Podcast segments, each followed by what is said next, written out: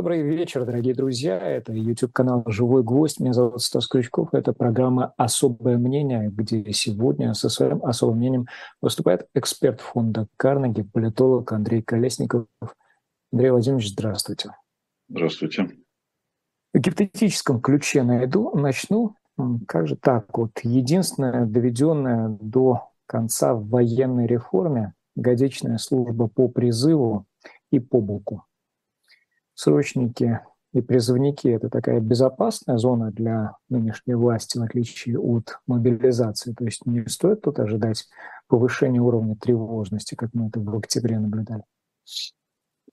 Ну, еще какого уровня тревожности? Это что же масштаб э, сопоставимый, и э, тоже у всех этих людей есть семьи. А если действительно речь зайдет о полутора или двух годах службы, то это означает, что точно будут посылать зону боевых действий, потому что все уже прекрасно знают, что Путин собирается воевать долго. Он сам об этом говорит. Но этого не скрывает. Что такое долго, никто не знает. Неопределенно долго это может э, растянуться на годы. А поэтому, собственно, это прямая угроза э, семьям.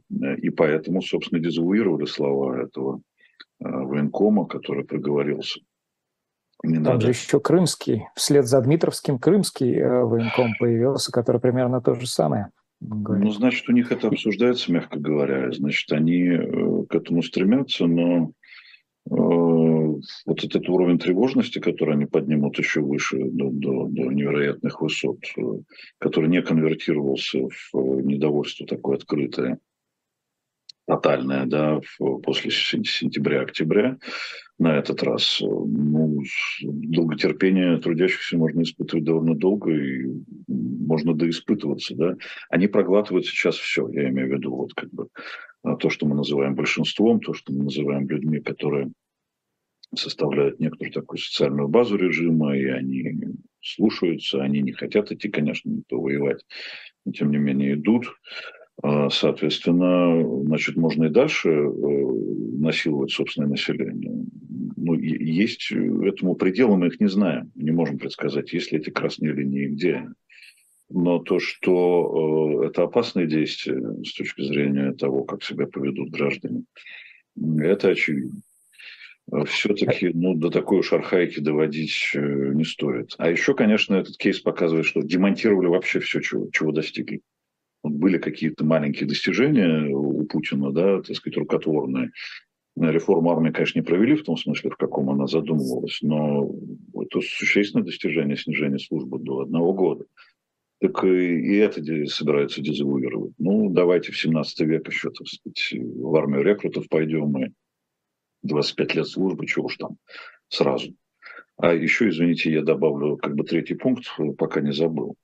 Это вообще э, очень широкая как бы социально-политическая проблема, когда э, граждане 65 плюс, 70 плюс решают за молодых, как им жить, где им жить, каким образом жить, и теперь еще каким образом умирать.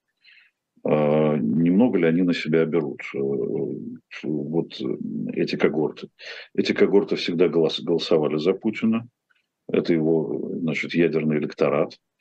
Им не грозит никакая армия, им вообще ничего не грозит. Путину тоже армия не грозит, он вроде туда не, не призывается уже по возрасту. Но они решают за молодых, э, что с ними произойдет в ближайшие годы и в среднесрочной перспективе, и даже в долгосрочной. А, молодым все это не нужно. И никто не закладывался на боевые действия и на смерть героическую. Вот э, это очень серьезная проблема, когда одни решают за других, э, как им существовать. Я просто вот ее пока поставлю. Хорошо, что поставили, потому что я хотел по поводу красных черт э, задать вопрос, но вы перебросили меня к теме, по большому счету, сегодняшнего дня. Зачем вдруг стране вновь понадобились пионеры, скажем так, движение первых. Вот это из этой же оперы, да, безусловно. За, за детей уже теперь решают, какими им быть и, и как им думать, да, и что им вбивать в голову.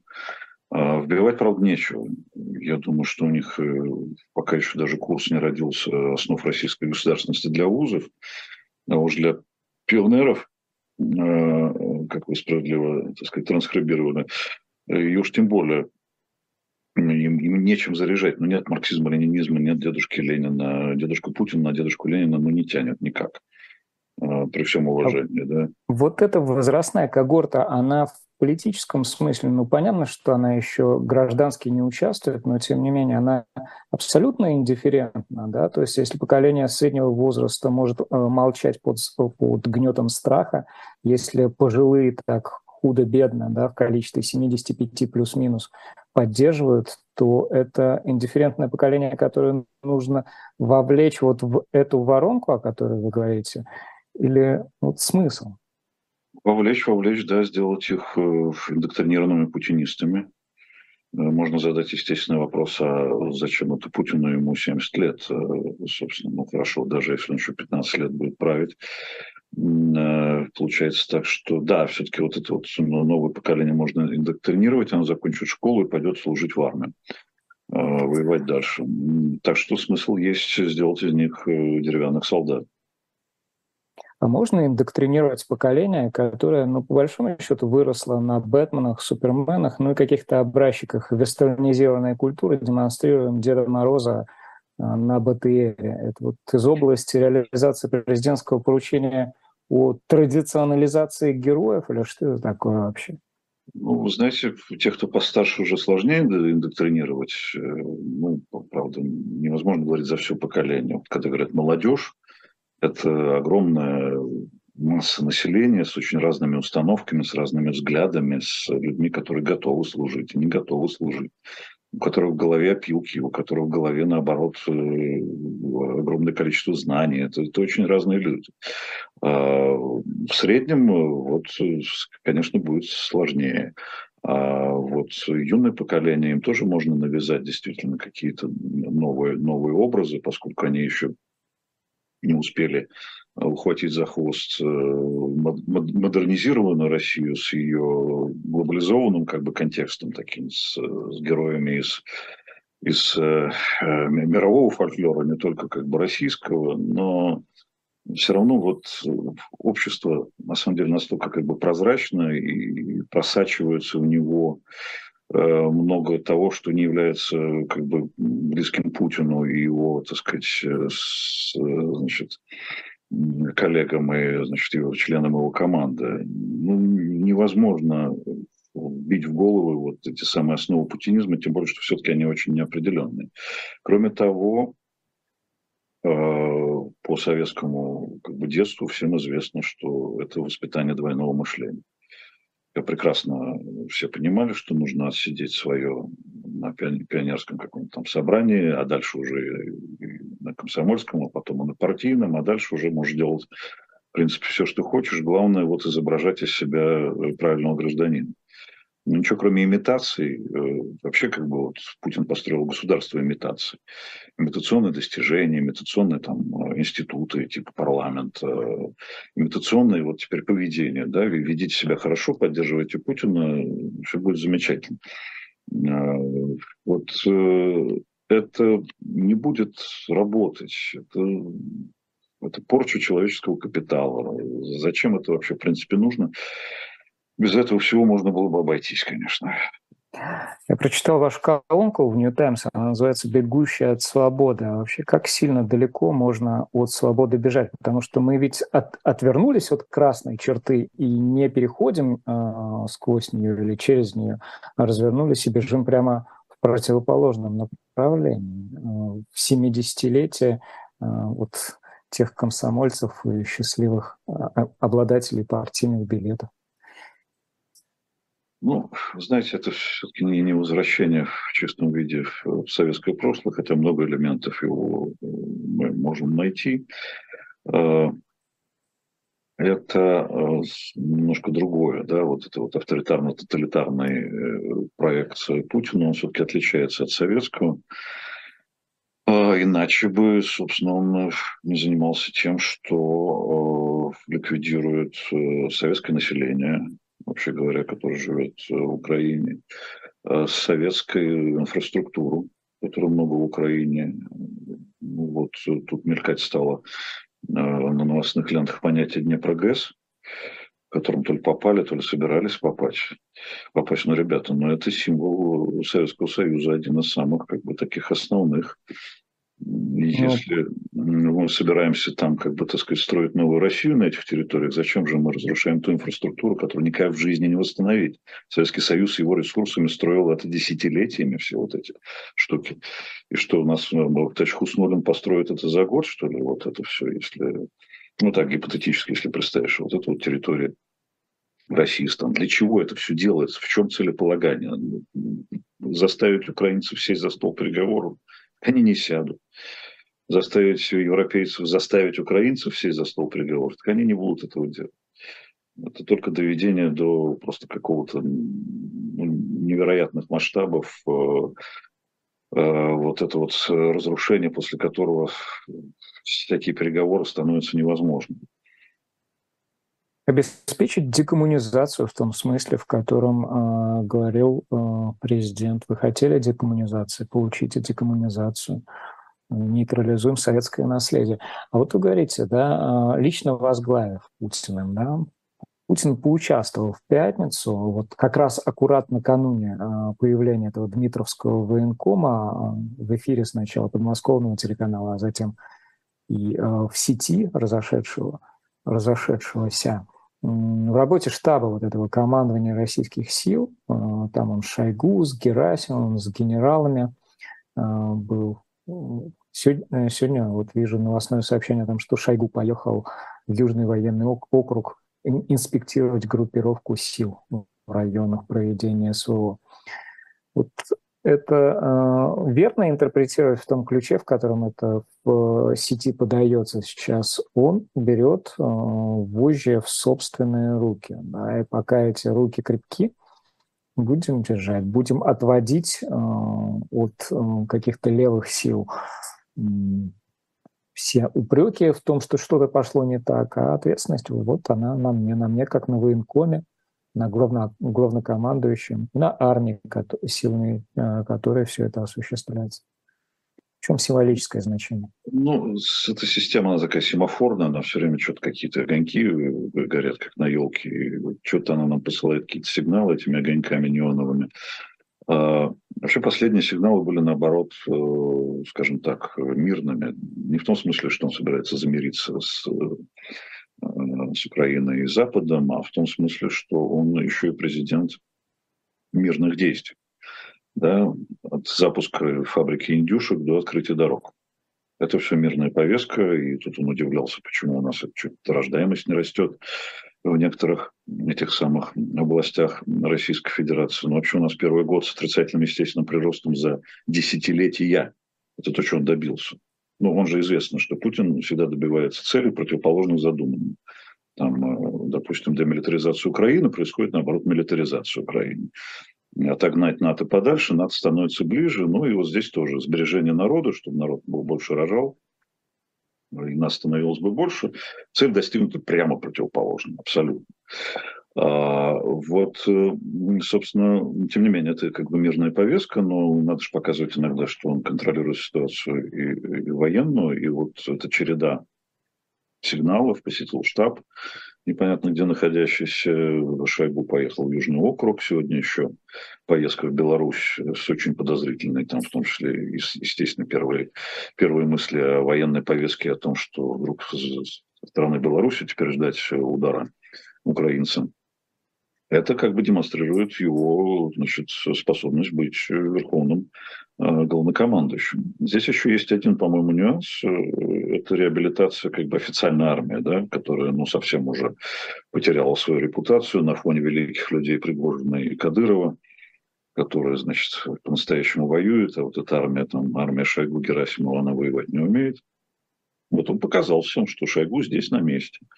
Герасимов здесь на месте. Они руководят, они значит, держат все под контролем. Э, прекрасно выглядит, э, походка бодрая, рукопожатие крепкое, так что не, не надо вот этого вот, что вот прям уж совсем их загнали под этот самый, под диван. Все нормально. А тем, кто не верит, 16 200 рублей э, минимальный размер оплаты труда с января, то есть 250 долларов, если я могу посчитать. Кстати, по поводу вот реализации этого народосбережения. Э, накануне, выступая на заседании Комитета Госдумы, директор Департамента счетной палаты Ольга Самарина указала на то, что отмечаются разводы в российских семьях, знаете, с какой целью? Чтобы получать социальные выплаты. То есть делят, делят на двух родителей, как бы две, две семьи.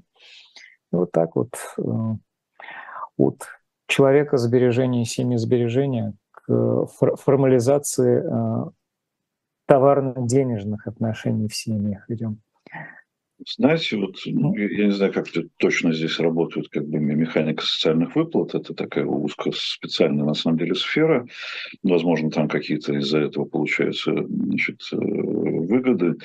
Э, но это вот к вопросу о традиционных ценностях, да, которые вот, там большая семья нуклеарная, значит, а там куча детей. Вот это вот то, что, о чем мечтает Путин, и то, что никак не реализуется, потому что ну, общество уже модернизировано, да он сам разрушил этот образ какая сейчас большая семья, если ну, мужики или бегут за границу, или, или мобилизуются. И, собственно, демографы уже в этом году подсчитали, что год э, значит, э, службы мобилизованного э, мужчины в детородном возрасте – это минус 25 тысяч детей. Казалось бы, не так много, но с учетом того, что у нас падает трудоспособное население, рождаемость, это, в общем, довольно существенные цифры. И это только то, что касается мобилизованных. Да. Во-первых, мобилизованных может стать больше. Во-вторых, эмигрировавших мужчин, ставших одинокими, их тоже немало. И не говоря уже о том, что есть психологические факторы, которые откладывают рождение, потому что неопределенность очень высока, и кто сейчас будет рожать в это время. Вот здесь все это работает на контрсбережение нации, абсолютно, железно. А вот что касается этих самых разводов и к вопросу о традиционных ценностях, вот сегодня встречался с одним иностранным знакомым, вот, он говорит, слушайте, а какая, какие, какие в России традиционные ценности? Вот я здесь работал послом много лет, здесь э, все мои знакомые, все, все разведенные. Я говорит, не видел никогда в жизни в Европе такого количества разведенных людей. Русские без конца разводятся что какие тут традиционные вообще ценности. Вот надо понимать, что вот выдуманные миры, имитационные миры, то, о чем мы говорили, вот к этому приходится возвращаться, а в реальности все наоборот. И ради денег, это значит, страна не такая богатая, мягко говоря, ради денег могут, люди могут разводиться. Я сегодня ролик видел в интернете, что ради денег э, значит, достаточно пожилой папа отправляется значит, на, служить э, значит, на, на специальную военную операцию, возвращается домой живой э, с айфоном для дочки. Денег не было на iPhone. Пошел, послужил немного, вернулся – чистенький, значит, без ранений, подарил дочке iPhone, молодец. Вот э, это как бы пропаганда значит, мобилизации добровольной в данном случае. Ну, они просто ну, с ума все посходили. Ну, это какое-то безумие, это потеря моральных ориентиров, морального компаса любого. Ну, ну, ну нельзя же так, в такой степени. Но, к сожалению, вот э, эти 10 месяцев э, несколько размыли в нации понятие добра и зла. Поменялись местами, собственно, эти понятия, к сожалению, для очень многих. Это, это вот длящаяся антропологическая катастрофа, которая, в общем, будет продолжаться еще довольно долго в душах и в головах людей. Кстати, памятая о том, что а, помню, вы возглавляли программу э, «Внутренняя политика и политические институты» в свое время. И вот тут есть один деятель, не мобилизованный в итоге на фронт, хотя очень стремившийся э, туда, а высказавшийся о возрождении э, в России внутренней политики. Я приведу вам цитату, с вашего позволения. Если вас она заденет, прокомментируйте, пожалуйста, Стрелков. Говорит, что нужно создавать патриотический фронт в России, который бы не допустил смуты и развала государства. Дальше обоснование. Всем патриотам сейчас надо объединиться, не обращая внимания на Минюст, на ФСБ. Да, это опасно, но время пришло. Если сейчас этого не сделать, завтра будет уже поздно даже объединяться. Просто не успеем создать хотя бы минимальные организационные структуры для нормальной деятельности.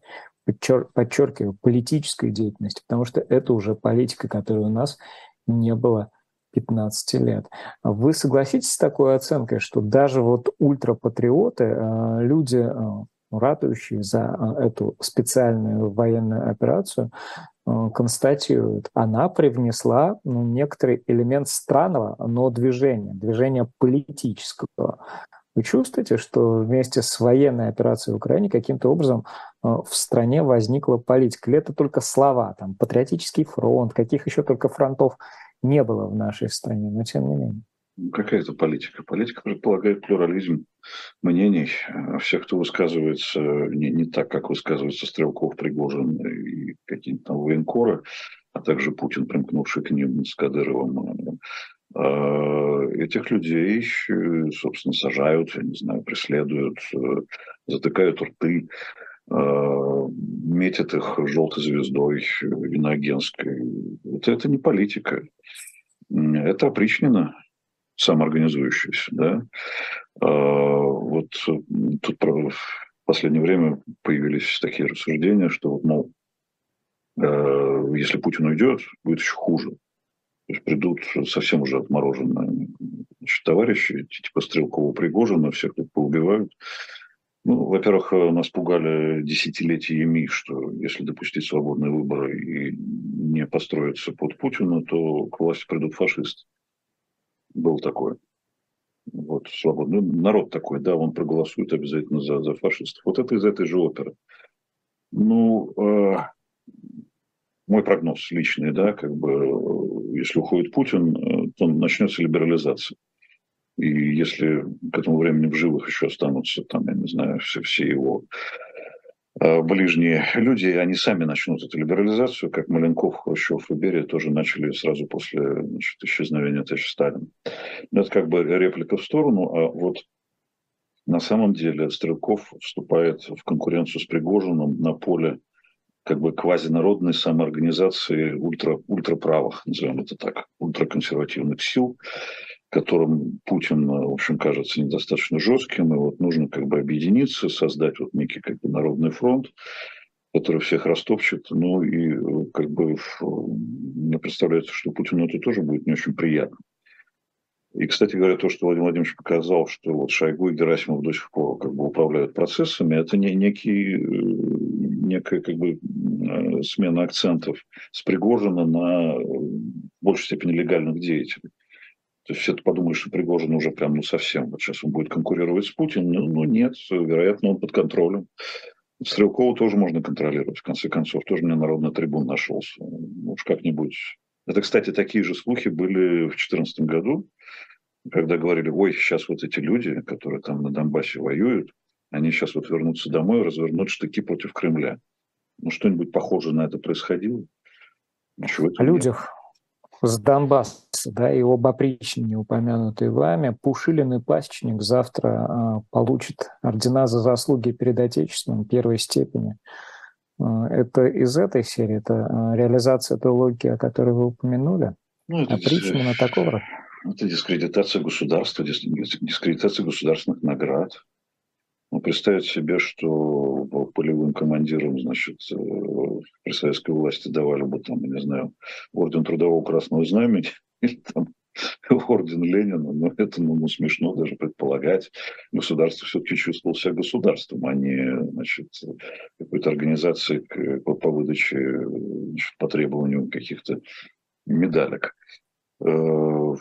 Пушилин и вот Пасечник э, – это такие же герои, как и Буд приблизительно. Ну, разные периоды вот, в жизни страны бывают. Мы ругаем советское время. В советское время героем был, например, э, э, Гагарин Юрий Алексеевич. Ну, тут герой. А в наше время герой – это Буд, это Пушилин, это Пасечник. Мне кажется, масштаб немножко разный. И как-то вот пример для подражания тоже для молодого поколения тоже разный. Вот э, в рамках вот этого движения, как они там, движение первых, э, Первых. Ну, собственно, калька с пионеров буквально. Ну Просто да, ну, в общем, пер, да, калька, русификация слова пионер. Оно не, не годится уже, оно иностранное. А вот эти пионеры, они будут, э, значит, для них все, для, для всех для них примером будет Буд с Пушилиным и Пригожиным, ну, может, Буд. Буд заявил, что вернулся в Россию подобно Донбассу, выступая э, на заседании э, отделения ЛДПР в Я боюсь, Луганске. Вот на Буте и Пушилине воспитать новое поколение довольно сложно. На Гагарине можно было на Гагарине как-то, даже на, на дедушке Ленине как-то, так сказать, он представлял собой что-то э, некоторым образом. То есть, ну вот были, были герои, герои спорта были. Сейчас спорта нет, мы отлучены от мировых э, процессов совсем, да, и нового Харламова и Третьяка, Третьяк, правда, заседает, но неважно. Нового Харламова уже не придумаешь. А тот, кто как бы претендовал на роль э, довольно серьезную в этом смысле, в спортивном, допустим, вот э, был такой хоккеист Федотов, про которого сейчас все забыли, и непонятно, где он находится. Он, э, значит, вратарь национальной сборной российской был. Ну и в связи с тем, что он решил значит, предать родину и заключил контракт с Филадельфией Флайерс и должен был летом, в конце лета уехать, его призвали в армию еще до значит, мобилизации. Где он сейчас? Талантливейший парень, который, в общем, претендовал на то, чтобы стать новым Третьяком. Никто не знает. Как мы разбрасываемся кадрами, это поразительно. Не бережем человеческий капитал, ну совсем. Ну, спорт есть как минимум в виде ставок из э, телеграм-канала Дмитрия Анатольевича Медведева. Он ведь предпочитает в э, чемпионате мира э, команды из дружественных стран. И сегодня наверняка ликует, потому что аргентинцы таки выиграли. А вот такого рода боление, оно о чем свидетельствует? Вы обратили внимание на дискуссию, которая вот в связи с этим возникла? Там аргентинцы дружественные, а, французы натовские, вот давайте болеть за тех, там, то, все, пятое, десятое.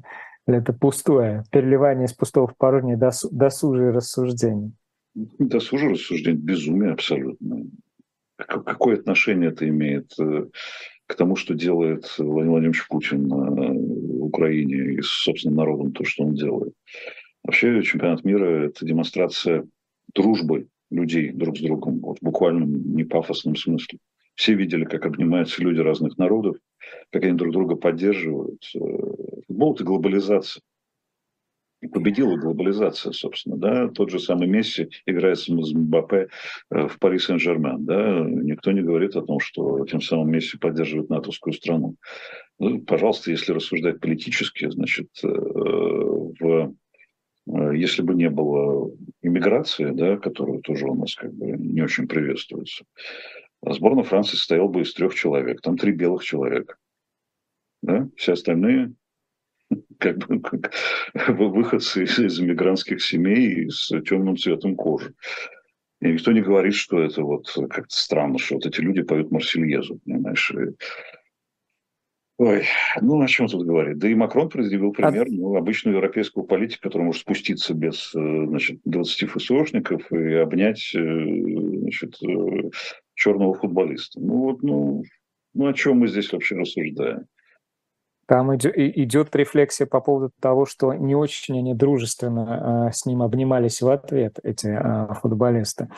Ладно, оставим тему. О дружественности и пионерах, которые, вот, наверное, не вполне в контексте движения первых. Э, я не знаю, обратили ли вы внимание на сегодняшнюю новость о петербургской школьнице, которую задержали за надпись на инсталляции в честь Мариуполя в Санкт-Петербурге. Ну, то есть, вот, казалось бы, хотели засвидетельствовать дружественность.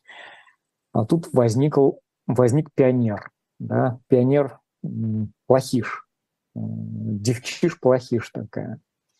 А, школьницу задержали, Андрей Владимирович, вот, ну, вот, вот как это в голове уложить? Объясните мне, пожалуйста. Ну, во-первых, они не первый раз задерживают школьников. Во-вторых, э, э, это демонстрация того, что 17-летним Э, молодым людям э, понятно, что произошло в Мариуполе, понятно, что делает Путин. А вот там, допустим, более пожилым и опытным людям это непонятно.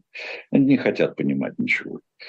А, Соответственно, мы видим здесь некоторый как бы, разрыв поколений. Не все, конечно, 17-летние готовы на такие а, шаги, но это же эмоциональный шаг, естественно. Это человек был поражен цинизмом вот этих самых конструкций, которые сейчас возводятся значит, в Санкт-Петербурге, в Москве тоже. Я сам не видел, но в центре города вроде как все как-то это самое при, привычные собянинские орнаменты, э, но на ВДНХ фотографии как бы были, да, там и буква ЗЮ, и буква ВИ, значит, из чуждого нам, кстати говоря, алфавита. Я не понимаю, что происходит, почему Почему из нашего алфавита нельзя было, там, я не знаю, азбуки, веди, в конце концов, славянскую вещь какую-нибудь взяли бы. Ну, что ж так? Не, не дорабатывается, есть противоречия. Но неважно, народ скушает и это. Вот это как бы предъявление нормального взгляда на, на, на жизнь происходящую. Э, вроде бы там эту конструкцию после инцидента стали демонтировать. Это тоже правильно. Надо вот эту всю гадость с лица наших городов как-то куда-то убирать.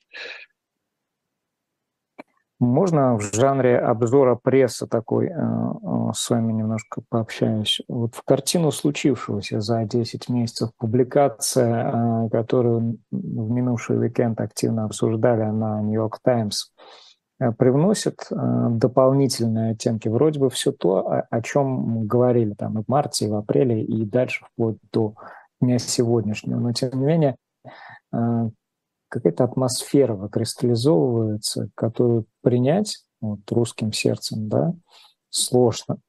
Но она вот такая, и э, она явлена там, в работе пяти журналистов, насколько мне не изменяет память. А, вы э, на что-то обратили внимание вот в этом тексте? Знаете, ну это очень хорошее обобщение э, того, что, собственно, произошло, и сделано это по-журналистски очень грамотно, то есть довольно холодно всяких там э, воплей, восклицательных знаков, э, оценок. Вот вам как бы и некая саммари того, что происходило, получить. Ну, и это производит впечатление, естественно, когда все это в одном месте э, сконцентрировано. И там, я знаю нескольких ребят, довольно сильные журналисты, вполне себе, так сказать, ответственные, отвечающие за то, что они делают. Там были э, детали э, известных разговоров э, Уильяма Бернса, главы ЦРУ, с господином Патрушевым. То есть было известно, что Бернс приезжал просто как бы сказать, ребят, мы все знаем. Что собираетесь сделать то, что потом было сделано 24 февраля, лучше этого не делать. Мы это воспримем всерьез. Ну и вот реакция Патрушева, это же нигде не описывалось, да, это, это как бы нечто новое мы вернулись, что-то такое, у нас теперь какая-то очень сильная армия, и, в общем, мы будем делать то, что, то, что захотим. А, сказал Патрушев, посмотрев глаза со значением Бернсу.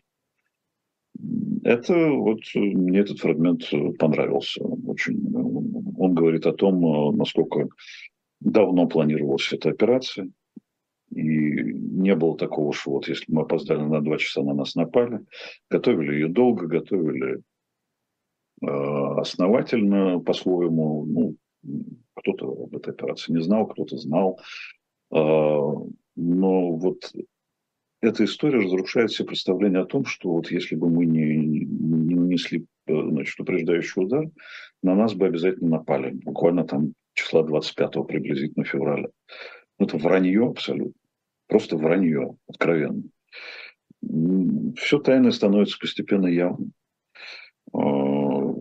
С другой стороны, ну что это публикация нашему населению, которое поддерживает операцию Путина и очередной англосаксонский фейк. Не было ничего такого, никакой Бернс не приезжал, и вообще это ЦРУ все подстроило. Так что... Ну, как, как минимум последующую уже недавнюю встречу э, Бернса с э, Нарышкиным никто не отрицает, да, в Анкаре, по-моему, в Стамбуле они встречались.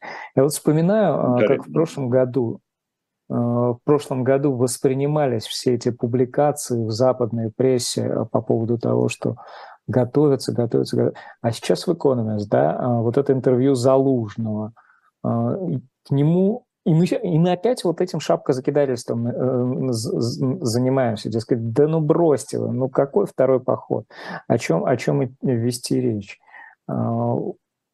Это стоит воспринимать как так, такую заметку, зарубку на памяти. Вы, ребята, вернитесь на год назад и посмотрите, как реагировали на происходящее. И переоцените свои возможности оценки, скажем так.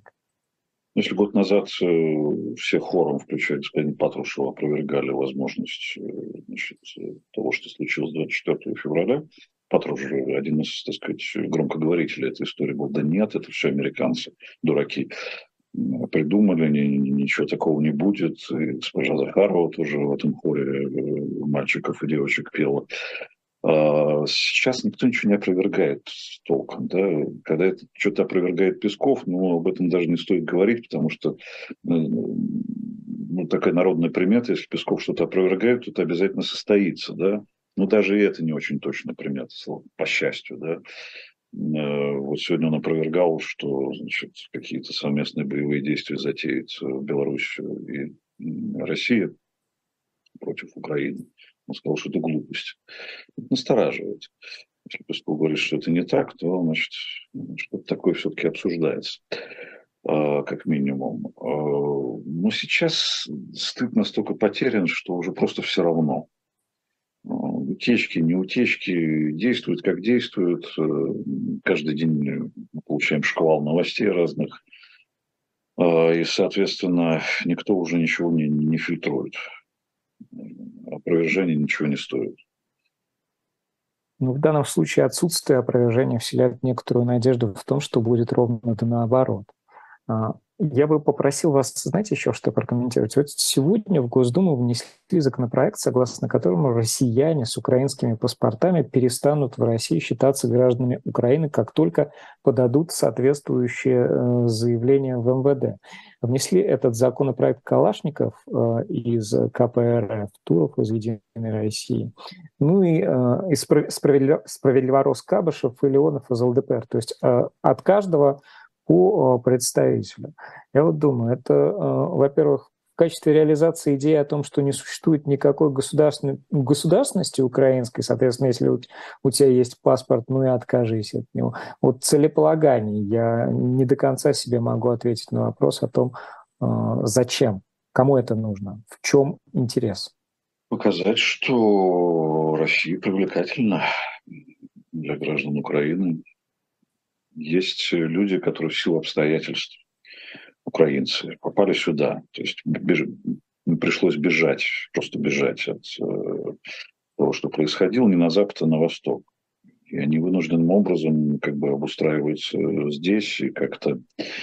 Э, конечно, российская сторона хотела бы их, э, их иметь в качестве собственных граждан, потому что демонстрация того, ну вот такие привлекательные все что невозможно устоять перед российскими паспортами и российским гражданством.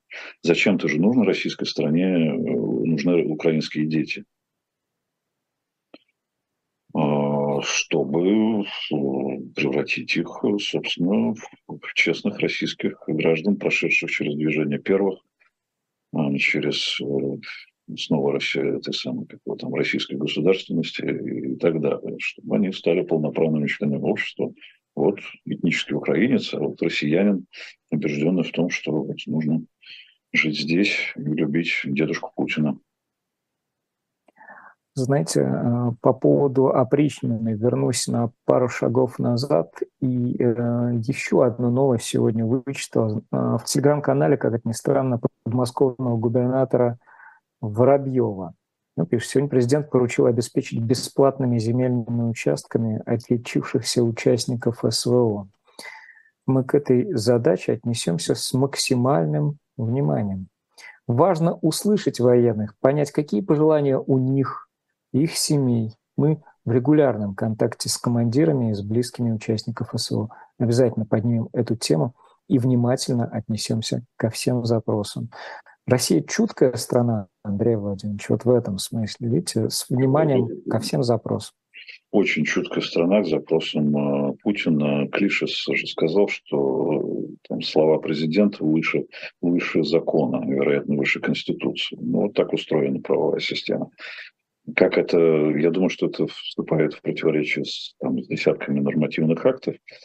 По поводу земельной собственности в том же самом Подмосковье. Про, про Крым ну, вообще очень трудно сказать, что там такое, где они там в степи будут под джанкоем выдавать э, земли, не знаю, там, крымских татар, как вообще это все будет пилиться. Подмосковье с этим сложнее, я должен сказать. Э, по-моему, оно уже переделено просто по несколько раз в несколько слоев. Разве что привести этих ребят, значит, на Рублево-Успенское шоссе, ну, какие запросы? Вот, вот забор, вот очень, очень хороший значит, домик стоит. Можно мне вот это вот?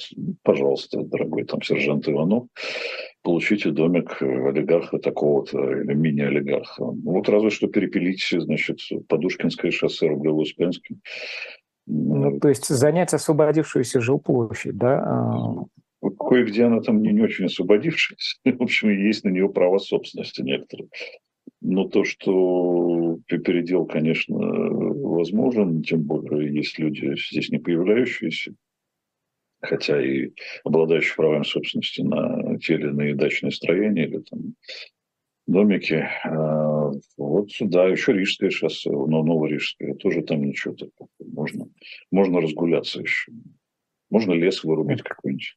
Это, кстати, Крыма так же, как и Подмосковья касается. То есть два вот таких вот э, райских уголка. Да. Друзья, вот чтобы уроки истории э, каким-то образом вспоминать, э, не примените заглянуть прямо сейчас или по завершении этого эфира на сайт Shop Dilettant Media. Там есть новые поступления, книги из серии «Литературные памятники», «История Флоренции», речь Демосфена, домостроя, кстати, к разговору о традиционных ценностях и о разведенных властолюбцах. Кстати, вот во главе нашего государства, насколько мне не изменяет память, разведенный человек. Да? Там много других классических произведений э, в единственном экземпляре сейчас находится, поэтому успейте купить для того, чтобы сделать подарок на Новый год себе – и своим близким. Андрей Владимирович, сразу сейчас скажу, э, что будет на «Живом гвозде», а потом оставшееся время таким локальным темам посвятим. А в 15 часов персонально ваш а, политолог Николай Петров завтра будет. Российские власти его считают иностранным агентом. В 16.05 курс Потапенко, а в 19.05 особое мнение Льва Шлосберга. В 20.05 Money Talks, в 21 статус с политологом Екатериной Шульман – Российские власти ее считают иностранным агентом. Вот так вот у нас с политологами. А, один вы прекрасный. И на канале «Дилетант» в 18.05 э, в программе параграф 43, э, тема «Крепкая крепость», часть третья, там про крепостное право, вновь вместе с Леонидом Кацва и Алексеем Кузнецовым, оба будут в студии, это, как всегда, будет потрясающе интересно. Есть э, завершение одного сюжета, э, судебное. Я вообще не знаю, как функционирует сегодня судебная власть, но тем не менее, это вот такая штамповка. Суд Башкортостана утвердил таки э, Юрию Шевчуку штраф 50 тысяч рублей за его слова о том, чем не является Родина. Ну, не было, не было, не могло быть нового варианта, согласитесь. Конечно, конечно. Рано или поздно должно было все было приведено быть к общему знаменателю. И, конечно, нужно было эту историю закончить. Они ее закончили. Просто авторитет и вес Шевчука таковы, что с первого, второго, там, и третьего захода не получилось, но решить проблему нужно было, значит, высшие инстанции, так сказать, нашему независимому суду указали, как он должен себя вести, а может быть, независимый суд и сам э, понял, как себя вести. Ну, дальше Яшину столько лет, сколько нормальный судья, сквалифицированный, да, который знает, что такое как бы, уголовная санкция, что такое уголовные статьи, никак в жизни не дал. Ну, мы все-таки не в 1937 году пока еще. А, ну вот, суды могли и сами догадаться, как бы выполнить э, даже неартикулированную волю высших инстанций. Это знаете, как я тоже где-то прочел, что Нарусова дозвонилась до, до Путина с вопросами, что, собственно, с дочкой моей как бы делает, она бедно вынуждена была отъехать временно. И Путин сказал, команды не было на то, чтобы ее травить. Уже без команд можно все. все. Как бы система построена так, что она сама себе дает команду над воображаемого Владимира Владимировича, который у нас един во многих лицах. Виртуальный Владимир Владимирович возникает, ну, он же за инновации, за искусственный интеллект. Вот искусственный интеллект в действии. Все само действует, ну, все работает. Но ведь виртуальный Владимир Владимирович, он каким-то образом персонифицируется в виде э, судебного аппарата, да, именем которого все эти решения выносятся. Неспроста про Шевчука спросил. Э, и даже эти 50 тысяч, я думаю, что для Ю- Юрия Ильяновича 50 тысяч весомая сумма, но не такая, что она его по миру пустит. Вопрос в другом. Вопрос в, в самом пафосе да, э, этого решения и в том, а, а вот нагрузка на судебный аппарат, которая сегодня возложена государственной машиной, она оставляет вообще а, шанс на то, а, что ну, какая-то незаконченность останется во всех этих репрессиях. Вообще сдюжит госаппарат, ну или вот локально возьмем, да, юридический аппарат, судебный аппарат, всю эту э, махину э, водруженного, вот, заведенного производства. Потому что мы знаем, как многое происходит на э, более таких э, расхлябанных, что ли, уровнях. А здесь, казалось бы, ну, люди в мантиях. Но их ну, не так сдюж, много. Сдюжит. сдюжит. Да, конечно. Не, ну, а куда они денутся? Зарплату надо получать, эти премиальные, там все такое сохранять себя в статусе того же самого судьи. Ну, ну сдюжат, и следственные органы сдюжат. Как экономика на военные рельсы ставится, так и, собственно, правоохранительные, так называемые правоохранительные органы, это только метафорически уже можно теперь называть, они перейдут на репрессивные рельсы, уже практически перешли на них. Так что все нормально. В этом смысле пока ты дюжишь там, где это а, с точки зрения здравого смысла особо-то и, и не нужно, а, ты можешь не сдюжить там, где это нужно ого-го как, то есть в повседневной жизни, где требуются усилия правоохранителей в прямом смысле этого слова. Тем более имея в виду, что сейчас мы столкнемся с э, возвращением людей, которые держ... Э, с фронта, которые держали в руках оружие и прочее, прочее, прочее. Вот это осознается как угроза. Есть ли свидетельства какие-то э, властью, прежде всего, что э, осознается или нет? Вот будь как будет, а там куда кривая выведет. Свидетельств этому не, не, не существует, естественно, и осознается ли это большой вопрос. У них есть приоритетная задача – давить все живое вокруг себя, все, все, все политическое, все гражданское. Уголовное как бы отходит на э, второй план. А, причем э, мне это представляется, что э, надо цифры, конечно, сравнивать, всегда нужно как бы, так сказать, быть осторожным в оценках, но я думаю, что количество, собственно, политических преследований, тем более если суммировать с административными делами, уже больше, чем в советские времена. Тем более в позднее советское время, которое ну, не, не было совсем уж вегетарианским, там все-таки человеческим мясом немножко питались, питалась система. Но э, я думаю, что статистика сопоставимая, а тогда все-таки ну, акцент делался на другом, и следствие ведут знатоки, всяких там уголовников ловили. Все-таки, не знаю, может, сейчас тоже ловят. Трудно сказать. Пока как бы это на переднем крае это как-то как не видно. Да и, вы знаете, вот Минюс, например, да, или Роскомнадзор, им нужно регулировать там определенные сферы деятельности, они у нас силовые органы. Одни мочат, значит, медиа, другие мочат этих самых, э, значит, э, тех людей, которым нужно нашивать э, желтые звезды. Может, они чем-то другим еще занимаются, но об этом никто не знает. Можно. И Минкульт. Минкульт э, тоже у нас силовое ведомство. Вот и спектакли, значит, без авторов остаются. И книжки у нас теперь в упакованном виде. Это прекрасный, кстати, конечно, рекламный ход. Э, людям виднее, какие книги нужно покупать. Ну, идиоты, они и есть идиоты. Не так работает бюрократическая машина, и она, вот к вопросу о том, что справится, она справится с любым идиотизмом. Она его имплементирует в жизнь. Э, с, с большой этой самой охотой. А, потому что у них, ну, это составляет содержание их работы. Вместо того, чтобы заниматься культурой, юстицией, значит, и регулированием правоотношений там, в сфере медиа, они просто это все убивают. Ну, раз сказать, происходит то же самое в военной сфере, ну почему бы не заняться этим э, в другой сфере? Э, не свойственные этим органам функции на самом деле. А вот эта имплементация идиотизма в жизнь, э, она будет знать какие-то исключения? Потому что я вот э, привел э, пример да, с постом Стрелкова, да, с высказыванием Стрелкова, это он дал интервью на одном из YouTube-каналов. А, ведь он же там выносит за скобки Минюст и ФСБ. Говорит, не будем обращать внимание на Минюст и ФСБ. Но не могут же Минюст и ФСБ не обращать внимания, в свою очередь, на Стрелкова. Или для Стрелкова и тех, кто в фарватере движется, а, будут делаться исключения. Но как они будут делаться, если а, юридические механизмы работают с пробуксовкой? То есть ну, здесь на глазок, это вот так вот на глазок примиряться они станут. Жилков, как и вся страна, видел, какие типы, значит, правосудия теперь у нас практикуются. Берется кувалда, значит, и по голове человека.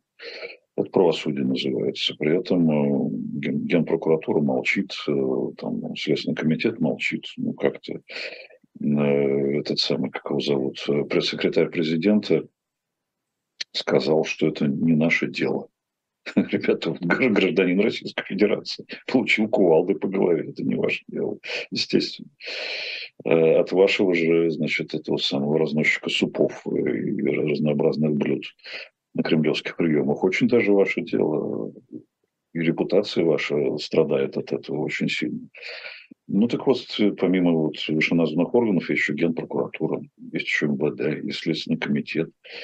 Ну, если они не, не занимаются такими делами и как бы допускают правосудие такого как бы кувалдообразного типа, ну, значит, Стрелков скажет, ну окей, значит, если это можно, то пусть они там занимаются, не знаю чем, гоняют этих самых иностранных агентов тряпками мокрыми, а мы займемся, собственно, э, реальным управлением страной и как бы реальным правосудием. Ну вот окей. Оказывается, так можно было. Это действительно разрушение государства. Оно происходит на наших глазах. Государство занимается не тем. Андрей Владимирович, могу под занавес, у нас три минуты остается, попросить прокомментировать еще один сюжет, относящийся ну, к, ко времени годичной давности. Во всяком случае, так а, это подается а, Financial Times, а, описывающий историю с инсталляцией или с презентацией, которую проводили на встрече за месяц до начала СВО перед Путиным Греф и Набиулина. И многие стали интерпретировать, что это вот сейчас, спустя полгода после того, как уже ставки сделаны, попытка отползти на будущее. То есть, вот сказать, ну, зафиксировать, ну мы-то были, и сделать это через каким-то каким, через какой-то заброс а, в западную прессу. Но возможно ли это? И а, вообще, как такого рода публикации появляются. Как, ну, что, что за этим можно увидеть, что за этим стоит увидеть, что за этим стоит э, реально. Ну, слух очень давний, что вот э, эти, кого называют системными либералами, на самом деле справедливо, эта публикация, публикация не названа технократами, никакие они уже не либералы, уже давно. А, пытались, да, объяснить Путину, что есть э, очень серьезные последствия этой самой СВО для экономики. Они еще тогда, может, не знали про это СВО, но чувствовали, что дело к этому идет. Этим же занимался Кудрин, это тоже, в общем, эти просто слухи, ну, как бы, часть подтвержденная информация, тоже этим занимался. Я думаю, что эти люди делали для того, чтобы выгородить себя в дальнейшем, там кое-кто из них под санкциями, как известно, уже. А, и уже с э, репутацией Ялмара Шахта, да, так сказать, министра экономики, председателя Госбанка в 30-е годы при товарище Гитлере, вот. Э, но они это делали ради того, чтобы, ну, как-то вот, как ни странно, спасти те достижения, которые были в экономике, в финансовой сфере, вообще спасти страну от того, что с ней в результате как бы произошло, не удалось. Теперь остается только ликвидировать последствия того, что тех геополитических и политических решений, которые э, делает Путин. Спор здесь такой. Либо они это делают значит, для себя, либо все-таки у них мотивация спасти страну. Я думаю, что и то, и другое имеет право на существование. Бывает так, что одна мотивация входит в противоречие с другой, их нужно как-то внутри себя примерять.